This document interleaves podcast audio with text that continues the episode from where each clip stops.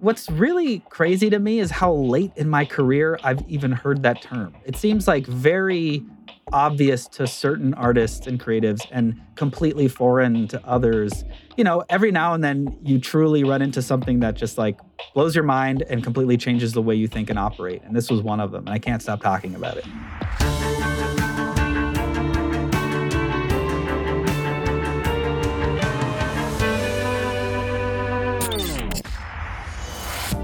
Welcome back to Building Better Games, where we help you, leaders in game development, create better games through holistic leadership. Today, we're going to be talking about art direction and strategy and why it is so complex and important. Have you ever been in these situations, exploring solutions but can't seem to get on the same page about which direction you want to go with your creative and art? Struggling to get your team aligned on what's most important to communicate to the player visually? Do you have trouble finding an approach that works with the skills and experience of your art team? Do you struggle with how to define ownership or authority to make decisions for you and your contributors? We've also seen this. When art direction is not clear, it creates confusion, tons of rework, and frustrated artists and teams. In this podcast, we will demonstrate to you what a holistic approach to art leadership looks like from top to bottom. And today we have an awesome art leader and a good friend, Tomáš Jech. With him, we're going to dive into how to break things down for your team effectively, set clear direction, and develop a consistent and player focused art style that will focus your team on what's important. When all is said and done, you'll have a deeper understanding of the role that art leadership and direction play on your teams so you can build even better games. Welcome, sir. Yay, hello. Wow, what a what a great intro. I'm excited to learn all that stuff, right? Who's in charge Wait, here? am I the one that's going to Who's say in this? charge here?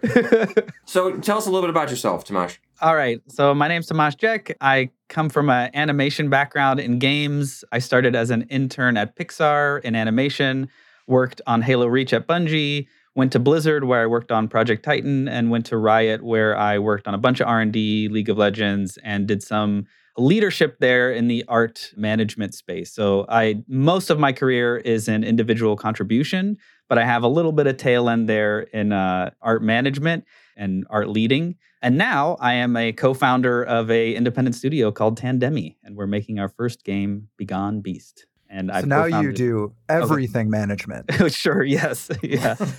oh, and just uh, uh, I co-founded this studio with my wife Clarissa Bernardo, who is the uh, engineer on the team, and I'm the artist.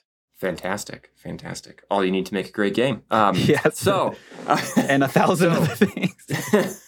so we wanted to look at this idea of art direction and creative. Like, I don't know. Like, I think the top level one was, you know, what does it mean to get people on the same page when it comes to art and creative direction? I think a lot of my sort of directing style and leadership style comes from being an individual contributor and really thinking about like what are the types of problems I liked solving as an individual contributor and what helped me get somewhere fastest.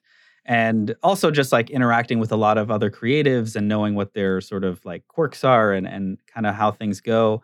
So something you you probably have heard of before is having some sort of north star target feeling of experience that you're targeting and that's that's very like i think unanimously agreed upon that like that is important right? To have some sort of feeling that is unified across gameplay across mechanics across just the whole experiential delivery of a of a game.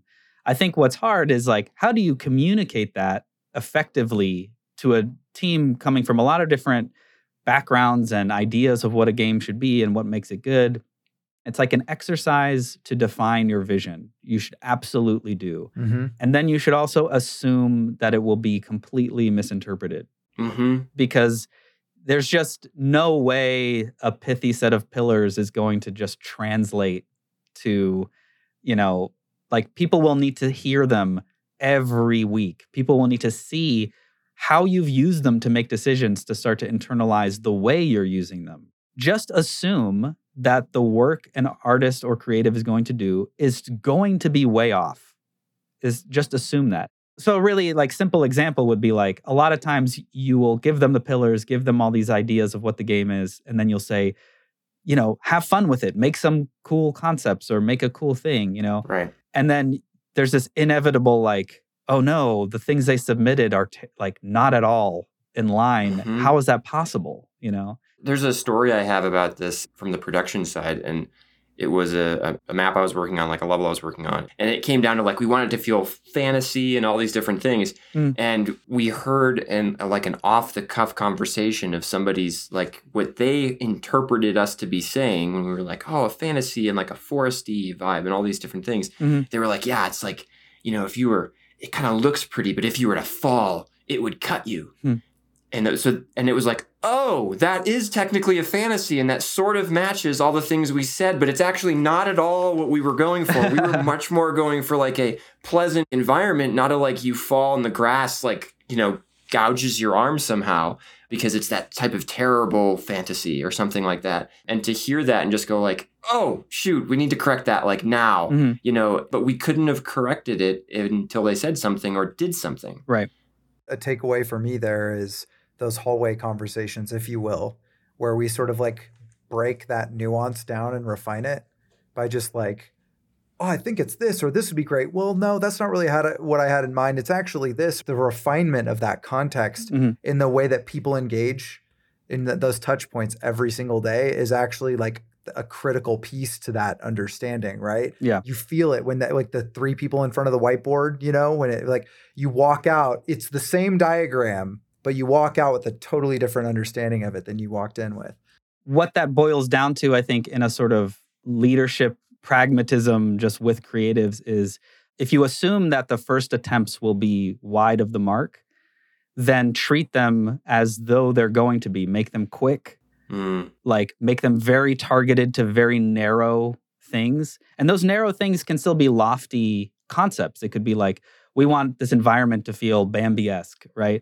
But just like very specifically Bambi esque, like just draw a grove of trees in, you know, as many different ways that you think Bambi esque means, right? And then the tricky part as a leader is like, is then narrowing in and actually closing off options. mm, I think is like that's like the hardest part, which is like I think oftentimes you want to leave options open or depending on the day or your mood, one seems cooler than the other and like you're always choosing between lots of good things as a leader. I think Yeah. in the creative space. It's like this ocean of opportunities and every time you dive deeper on one of them, the other ones start to sparkle more. It's like really difficult to ex- start to exclude things but that's the like really the only way to land on an art style and to land on a way of working and to do anything with the game This reminds me of that. eh, I'm sorry, I'm terrible at art history, but I think it was Michelangelo that did David, right? i'm terrible at art history too Okay, I think it was. Sorry, sorry if you're listening to this and you're an art history major and you're like "Brr, brr, brr," yelling at your you know screen or whatever. Now you're you're right. I'm wrong. did he make Um, any but- games no but there's a, there's a quote that you just reminded me of where they were like, "How did you do this?" And he was just like, "I just basically I looked at the piece of marble and I just cut away all of the parts that weren't David." right It's that same kind of frame of reference where it's like you're narrowing, narrowing, narrowing, narrowing, and then what's left is what's right. yeah again the it's not going to work so effortlessly for sure like you, you're going to backtrack and you're going to but but the idea is to is to just from the outset i think it always helps me to start wide and quick and as you spend more time on things try to narrow into spaces thereby closing off other doors like a lot of artists talk about the importance of limitations this is sort of like a project level limitations it's like yeah. these doors are paths to awesome games that we are not going to take Yes. you know like yes. because we aren't going to make a good project or have a clear vision unless we start closing off paths to other great visions and it's like it's really really hard to do that What do you think it is that makes that hard? Because uh, as you're saying that, I'm thinking in my head, I'm like, that's really hard. And so many creative leaders struggle with that. Like almost like you're you're doing you're breaking a sacred law or you're doing something dirty if you start closing down doors. Like what what do you think that Yeah. what do you think leads to that kind of mentality? I mean, I could only speak kind of for myself, but I think there's a couple things. One, it's like I think I just naturally want to keep as many options open as possible for anything in my life. It's like it's hard to think like this other path maybe was way smarter and I'm, you know, and I'm just forever leaving it behind or something, you know. I also think just by the nature of as you get close and deep with anything, it loses its luster. Mm-hmm. And so like when you're taking a squint at the view at something else, it always looks magical because you haven't yet dived into its specific problems, right? It's like, Mm. oh, I want to make you know um, a, a really simple like if this works really well for me. I don't know if it'll work for other people, but uh, I have a hard time focusing and staying on one project. Like this is my first real attempt at sticking with one project. I've done a lot of side half finished side projects littered behind me across my entire career. And the thing that really was a big, big game changer for me was I've heard someone call it a, an idea repository, where basically I just keep a big list of whenever I'm working on something, like for instance, I'll be working on our game and I'll think, man, this would be cool in third person or first person, right? Or, oh man, it would be cool to make a Ninja Turtles game, you know, or something like that. And then suddenly that seems so much easier than what I'm doing right now. Uh, you know, and like and i'll just take five seconds write a sentence about it in my huge idea repository and like magic it vaporizes from my head like i don't it doesn't always work but like it's pretty am- amazing how much just capturing something makes you able to stop thinking about it and then i think the other aspect of it that contributes both in both ways depending on how you're thinking about it but thinking more in terms of the problems you're solving rather than what you think is cool. yes. And those things don't need to be completely separate. Like hopefully you're making something you think is cool.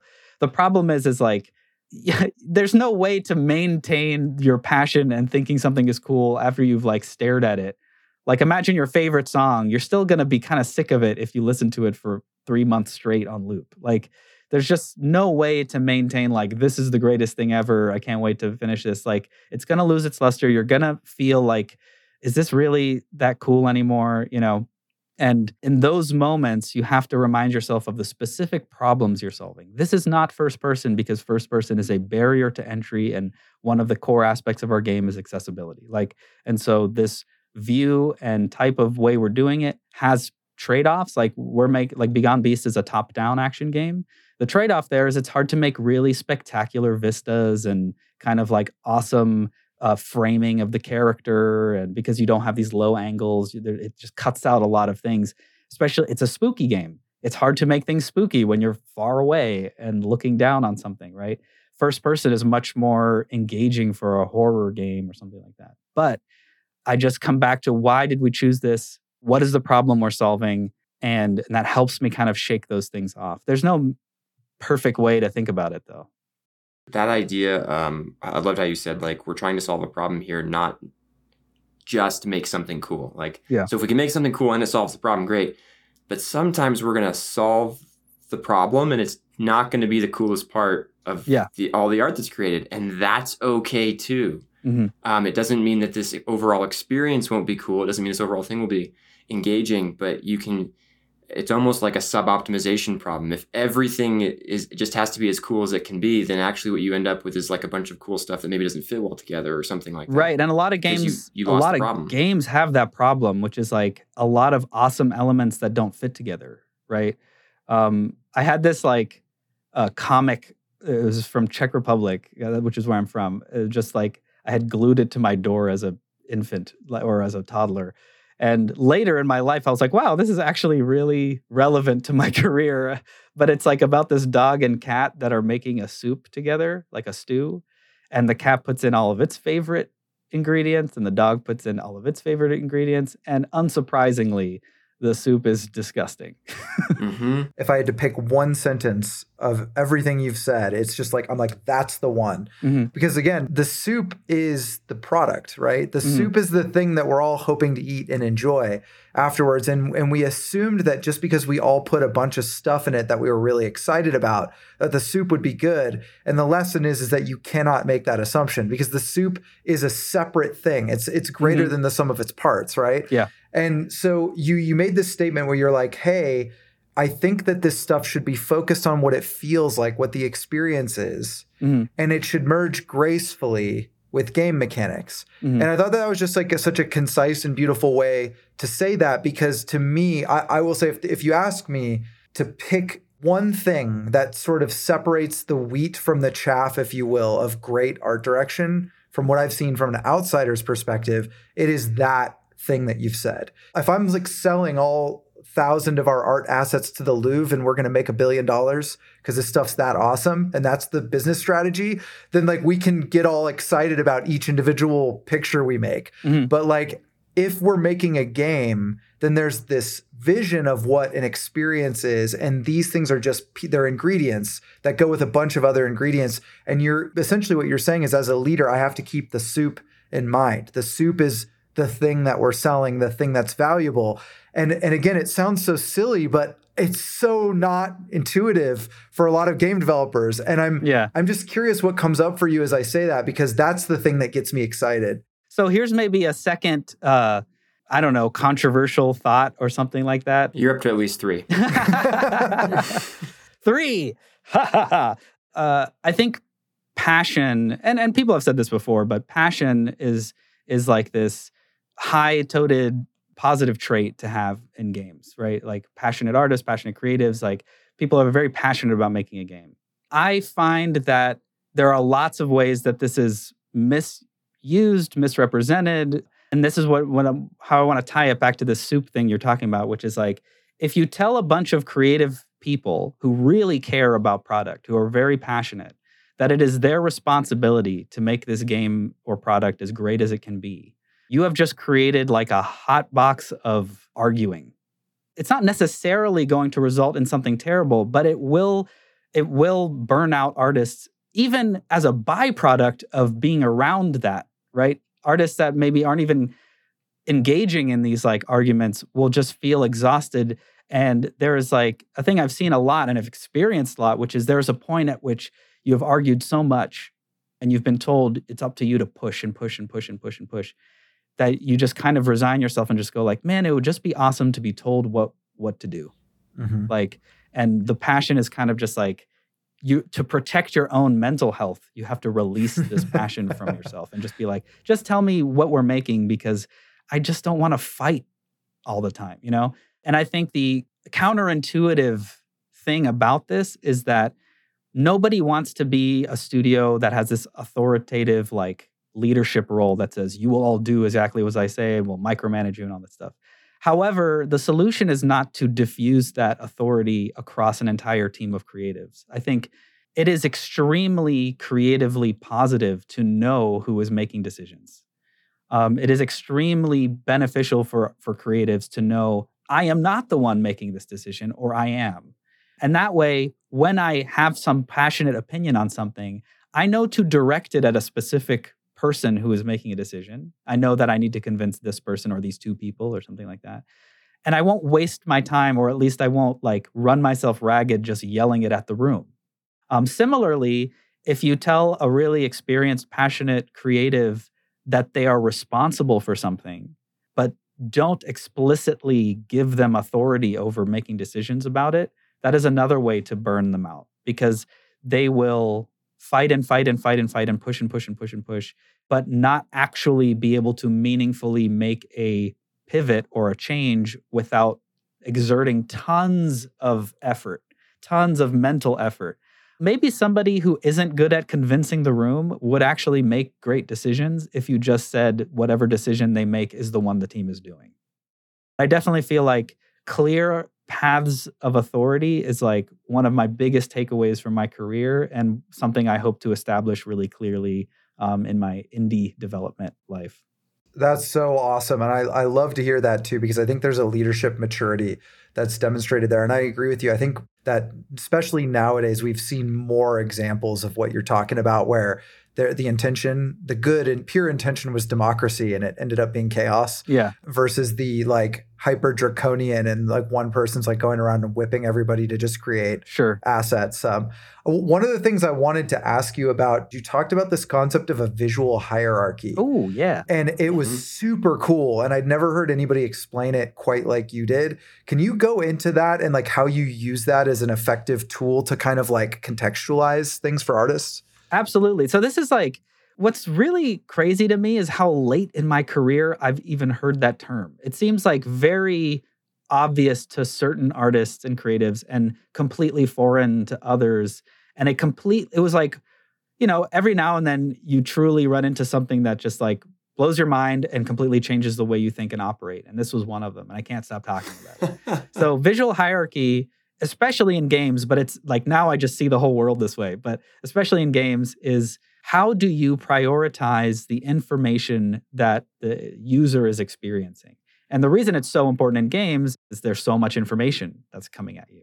If you just make every bit of information really cool looking, you are not helping clarify where someone should be looking.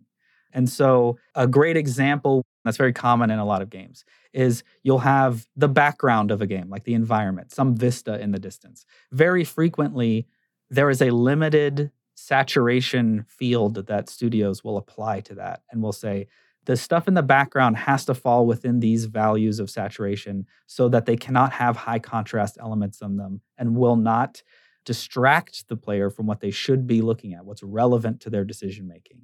Its purpose is only to make you feel the setting and the theme, which is an important piece of information, but not the most important, right? The most important is probably like, where am I, the player character, you know? And so oftentimes, like you'll see things like a big outline around them or the highest color and, and, and concentration of, of detail.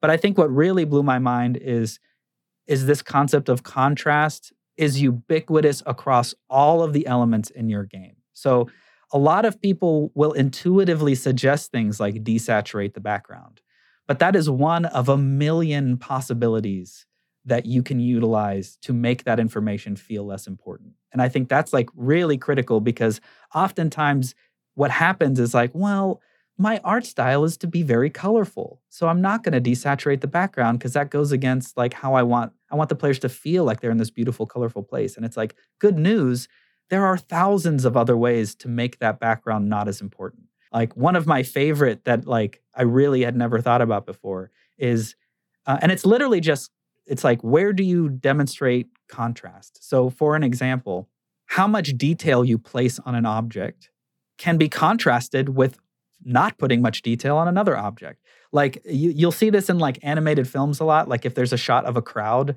and you just instantly know which one's the main character because they're like the only one with like a fleshed out face and like detailed pores and hair and they have a very like it's like wow this one's wearing a tuxedo and everybody else just seems like pawns or like faceless just like splotches of color and they might be just as saturated and just as high contrast and just but just by not having detail you have now created a, a hierarchy of importance using detail. And then now, if you can unify the hierarchy of importance to all departments and you can let them solve it in ways that suit the style, suit their own taste of what is cool, you're really unlocking, I think, one of the f- most enjoyable and rewarding things to do as a creative, which is solve for a targeted problem with open ended bounds. And so if it's like, and here's where it gets super like crazy and, and mind blowing and where, where solutions become really interesting. That importance hierarchy in games is dynamic. And so, for instance, you need to know when your health is dropping, but you don't need to know when your health is not, is just staying put. So, like, how do you make your health bar call attention to itself as the most important thing for the brief moment that you've taken damage but not all of the other times when there's other things going on, right? And you've probably seen that a lot of solutions of that now in games, which is like health bars aren't just a red slider that's going down. It like does all of these interesting hierarchical things, which is like it flashes white and it chunks down and it shows what you've lost in a different color temporarily, and then that disappears, right? And if you've been hit many, many times, it's essentially showing you you're you're accumulating damage really rapidly right now, that is important information for you versus you're accumulating damage slowly, right? And that influences your decisions really critically in a lot of games. And so that's really important. And similarly, you can make, you know, there's a lot of, man, I, am talking forever, but the, there's a lot of like examples where artists will get into arguments about how much UI to put in the game, right? Where they feel like, ah, I don't want health bars and icons and all this stuff and everything. It's like, good news, UI, you should just think of it as part of the soup. It is just one way to establish that importance. You don't need UI. It's just a really powerful way to do that. And so you can lean on it when when it makes sense. Like if you look at a game like, you know, Uncharted, it's like really often obvious where you can climb and what you can do and what door you should go through because like that door is just really detailed and bright red and there's like a light on it and there's all these different artists that have made like a huge arrow pointing to it and you don't need uh, ui like control was really um, uh, the game control was really like celebrated for its like limited ui and how it like communicated a lot of things with these like their, their stark uh, oh, I forget the name of the art style, but the sort of like huge monolithic uh, art elements, and and it really guided where to look and all that stuff. Here, Mirror's Edge did something with this, where they just used like, I mean, that that's super blunt in some ways, but it was it worked super well. Yeah, like I think what I often lament when I see other artists is that they refuse to be that heavy-handed. It's like, why not? You control this whole world. Yeah you know, like so cool. Why not go too far and then pull it back rather than like, you know, like it because Mirror's Edge, I don't think back to it and think, what a weird city where they had red drain pipes to climb. I just think how awesome it looked. it, was interesting because the experience of the player when you saw some like you if you got on top of the building or whatever and you looked out there's a thing that we do with perception is we're filtering constantly. Yeah. And it helped that so much. You looked and then you saw possibility. Yeah. But like you said, you saw constrained possibility, right? You knew where you couldn't go, which was as useful or more useful than knowing where you could go. Yeah. Because now it was like, well, I can go this here, where, that way, or that way, and let's go, right? And then you start running. And then kind of like unlocking that as a concept that you're focusing on to your creative team. I think people generally any artist I've talked to about this that hadn't had this in their toolbox is so ravenous to have to to learn more about it and to understand it. And it's often the most simple, low-hanging fruit for them to make their game or art so much better. Yeah. Because they're so like like I see this a lot on on Reddit and like I always feel like terrible because I've I've experienced this and I do this. Is someone puts up like here's my game 2 years ago and here's now and like half the comments are like I like the old one better. You know? The problem is you made it cooler but you didn't make it like more effectively hierarchical in its presentation of information. There's something so beautifully practical yes. about what you're talking about. And as a gamer, I think the gamer side of me is coming out and being like, yes, yes, yes, yes, yes you can actually do things like you can create styles with this. I'm a big FPS person. And you compare like a Ghost Recon style game, right? Mm. Where you can like put on a ghillie suit and hide in a bush. And in that world, it's okay for you to get shot by somebody who like you never had a hope of seeing. Right. Right. You contrast that with something like Apex Legends or Halo or something. And if anybody ever does that, it's called like, oh, they're head glitching, you know, because yeah, yeah. one of the core elements of a Halo or an Apex Legends is that almost no matter how far away, out sometimes ridiculous distances, the game is trying to really show you where your the opponents are in your field of view. Mm-hmm. And in a Ghost Recon and to a lesser extent like Call of Duty or things like that, it's actually like they don't mind. They don't mind if you blend in. And there's a whole bunch of gameplay that's actually around, like that is built around those sorts of things or has to interact with those different styles. It's not it's not just that you created this sort of first, second, third reader visual hierarchy. It's that like that impacts gameplay, design, everything else and how players will actually interact with the world. Like you said, once you see it, you sort of can't unsee it in so much of life. I'm all about practical like very practically applicable kind of advice. And I know that th- this is like just one way to think about it, but for me, style, art style for your project, for your game, becomes entirely just w- in what ways are you solving visual hierarchy? Because there are infinite amount of ways to do that. Like for instance, doing tilt shift stuff like a depth of field is really a way of making a very clear using the focal point is literally what's in focus, right? And once you start seeing like, oh, literally every aspect of this is just about creating hierarchy and just which way you do that is now the style rather than the style having to fight against the hierarchy or the gameplay clarity. It's like it's like how you're de- demonstrating it. And and I feel like that to me is also one of the most again like as an individual contributor the most like digestible way to approach a problem is if you tell me it needs to be very clear that this enemy is going to uh, seize you. There's all these other aspects that need to be important too, but this is the most important thing. Whenever they're on screen, everything must now serve that they can capture you, right? Mm-hmm. Just go at it. How do you solve that from an animation perspective? How do you solve that from a sound perspective?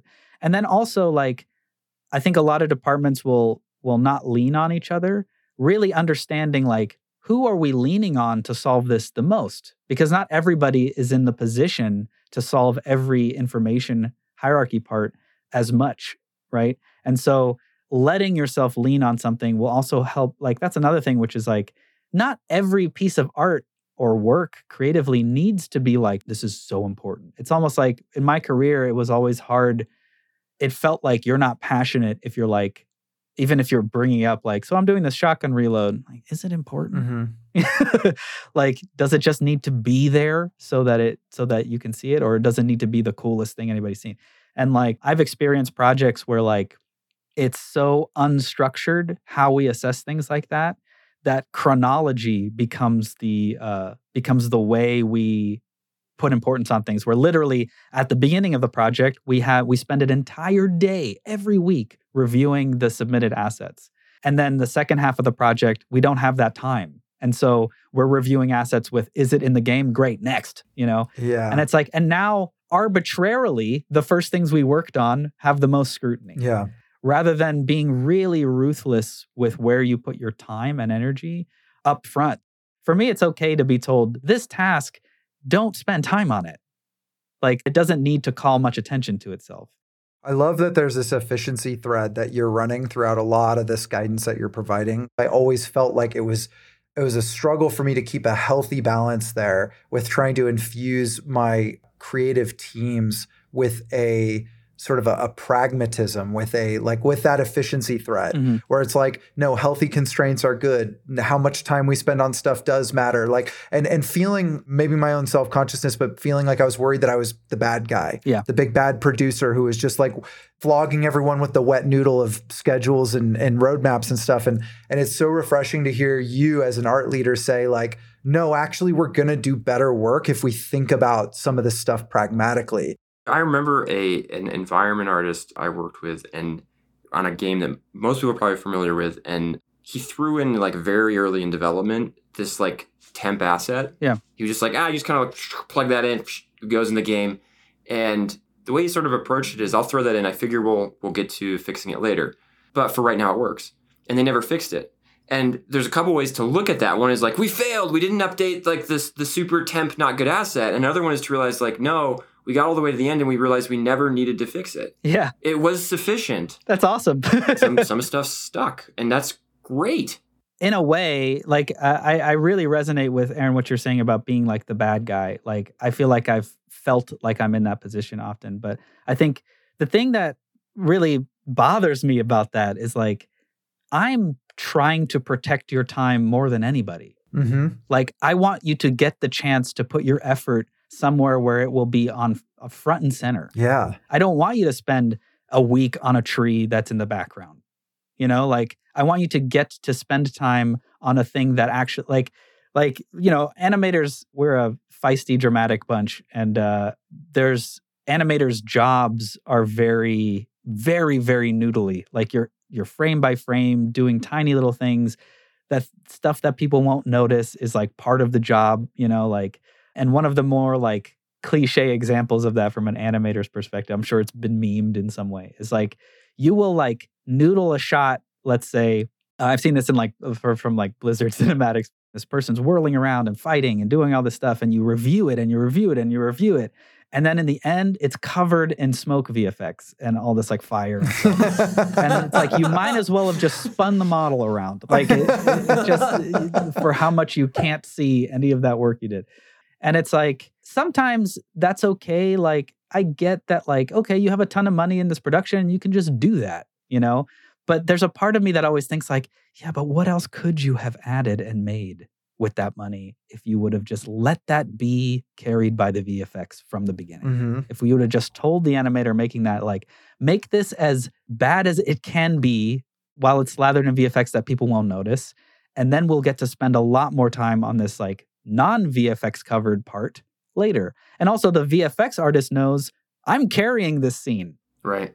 I need to make sure I cover up any like unanimated things or help communicate to the animator, you don't need to touch this stuff because I'm going to put a plume of dust here, you know, and, and sort of coordinate better with that. Because I, f- I feel like it's tragic when when you do a bunch of work that isn't like relevant to the critical information that's being displayed in any in any medium. 100%. I want to step shift into our the last chunk of our conversation here because it's another really interesting thing you said. Mm-hmm. That is I feels counterintuitive when I think about the broad sort of like conventional wisdom in game development, which is you said we want to effectively leverage the talent and experience of our teams Yes. so that we create healthy constraints and maximize the strengths of the people we have. Mm-hmm. And I'm I heard that and I just got so excited because again, I feel like I constantly when I talk to senior leaders in game development, I constantly hear this like, well, we need better artists, we could do better art and so we need better artists and then we can do better even more better art and then better Mhm. artists and then more better art and eventually then we can make a game like Blizzard. Yeah. And I hear that all the time, and I'm just like, I I can't. And and I, I my bias might show here because like I was around on League in 2009 and 2010, and it's like. I remember being a little mean here. I remember like when I first loaded up the beta going like, "Oh, it kind of looks like somebody ate a box of crayons and threw up on my monitor." And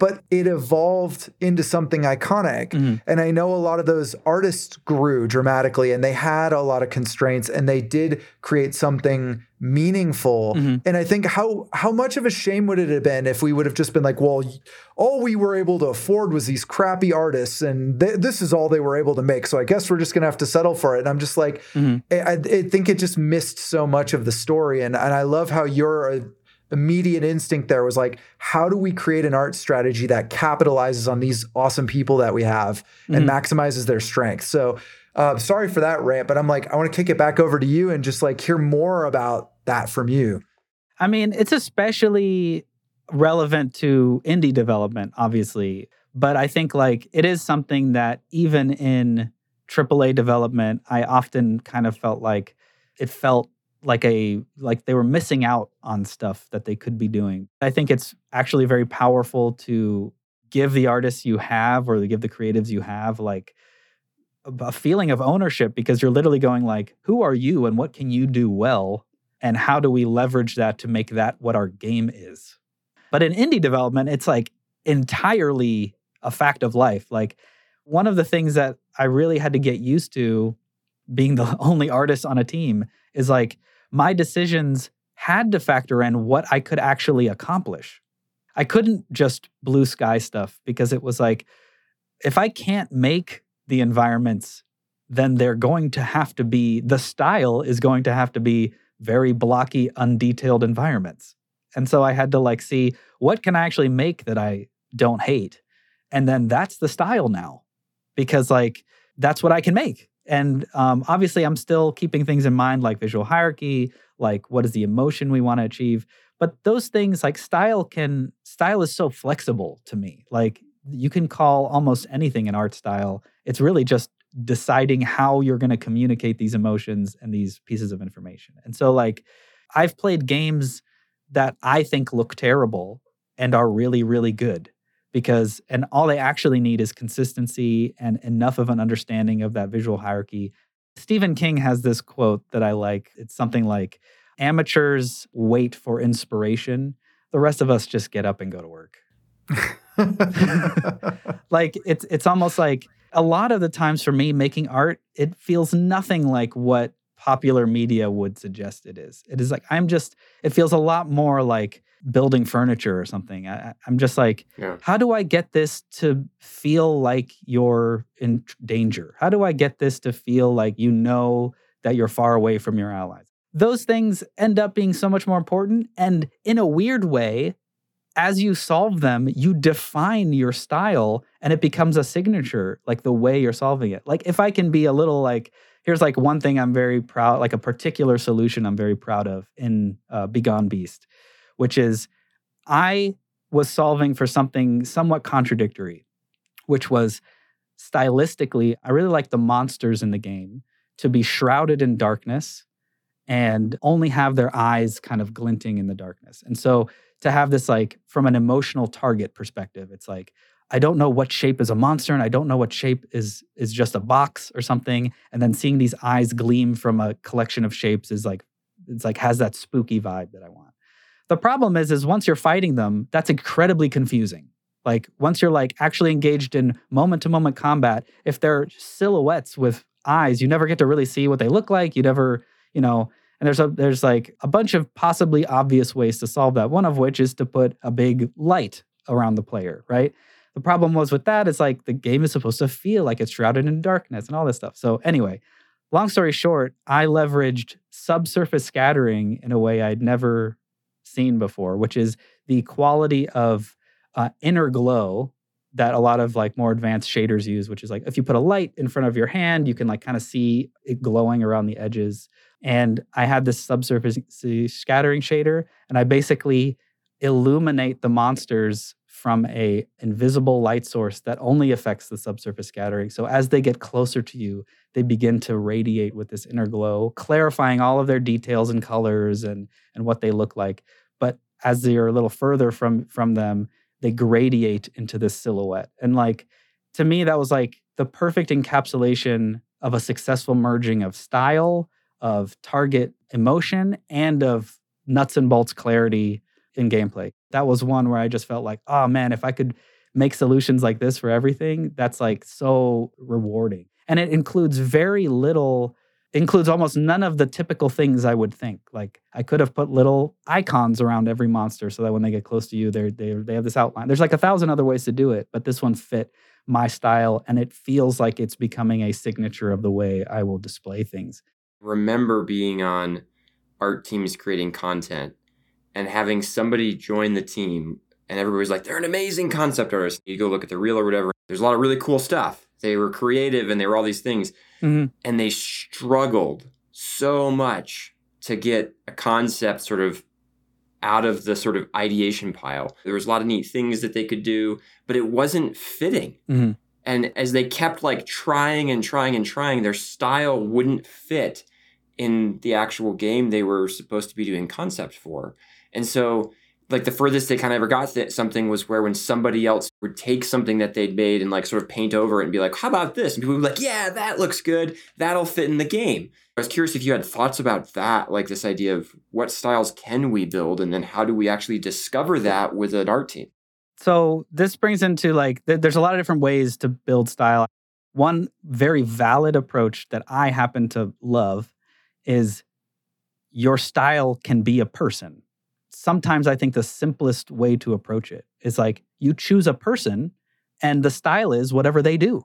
And you go, now you have like anytime you ever have a question of someone else who is onboarding onto the team, it's like, go have that person draw over your stuff, go have that person show you their solutions to things, go have that person and then mirror those solutions. Sometimes, you know, like obviously if you bring someone on the team that's vastly different from this other person, then like that's going to be a conflict. There's definitely like a, you know, certain professionalism things where it's like, well, we just want to bring you on to mimic the thing we already do, right? But if that's not really clearly established ahead of time and the artist thinks they're defining things or or is told like to try to push for what they think is the right way to go, but also don't have the authority, there's going to be a lot of spinning and it's going to feel like, well, you wanted me to be passionate, but it sounds like you just wanted me to be positive I think that that is a trait that I often find misexpressed, which is like passion is not happy. Passion is not happy to do whatever and and be amicable or, or whatever. It's like passion is oftentimes angry. Passion is, I will not stand for this. Passion is, no, it would be better this way. And I won't stop telling you that because I'm passionate. You can't ask people to be passionate only when they're positive about something and then to not care when they don't like it. You know, it's like I can only not care or be passionate. And if I don't care, I can be positive and I can do what needs to be done. And those jobs are fine. For the people that I want to bring on as like, oh, you're a collaborator and I want you to be passionate, I'm also bringing on that passion in every way that it forms, right? Like it's going to change the project. It's going to mean that they're going to fight for things that they care about. And, and really establishing those expectations, I think, are really important. I love that. Is there anything else you wanted to say about all of what we've covered or anything else you want to add? I think just like there's like a thousand different ways to lead. And so I think what I always find grounding is really just look for what practically moves things forward and works for you and trust your instincts in that regard and let yourself mess up because there's no like I don't think there's like an outline of a process that's just going to work everywhere. Okay, so wrapping up this episode, here's a couple things that we hope you took away from today uh, that will help you in art and creative direction. Uh, one, translate the game vision into a clear art direction that includes feel and also merges gracefully with game mechanics and gameplay. Two, create a visual hierarchy that prioritizes the gameplay environment for your artists and ultimately for your players so that what they see first, what they see second, what they see third is what you want them to. Three, effectively leverage the talents and experience of your team, not some mythical team, but your team, to create healthy constraints and maximize what they can do. And then lastly, build a clear understanding of responsibility and authority for artists so that they can iterate and make decisions quickly. That idea of sometimes it's really helpful to have one person who you can go to to answer a question about which direction should I go.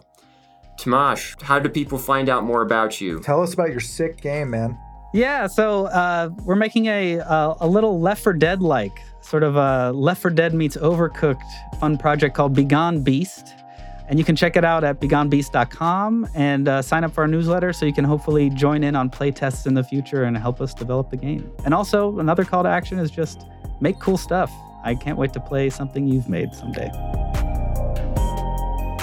If this episode helped you today, please take a moment right now to rate or review us wherever you're listening. Your support will help us bring you even more awesome content.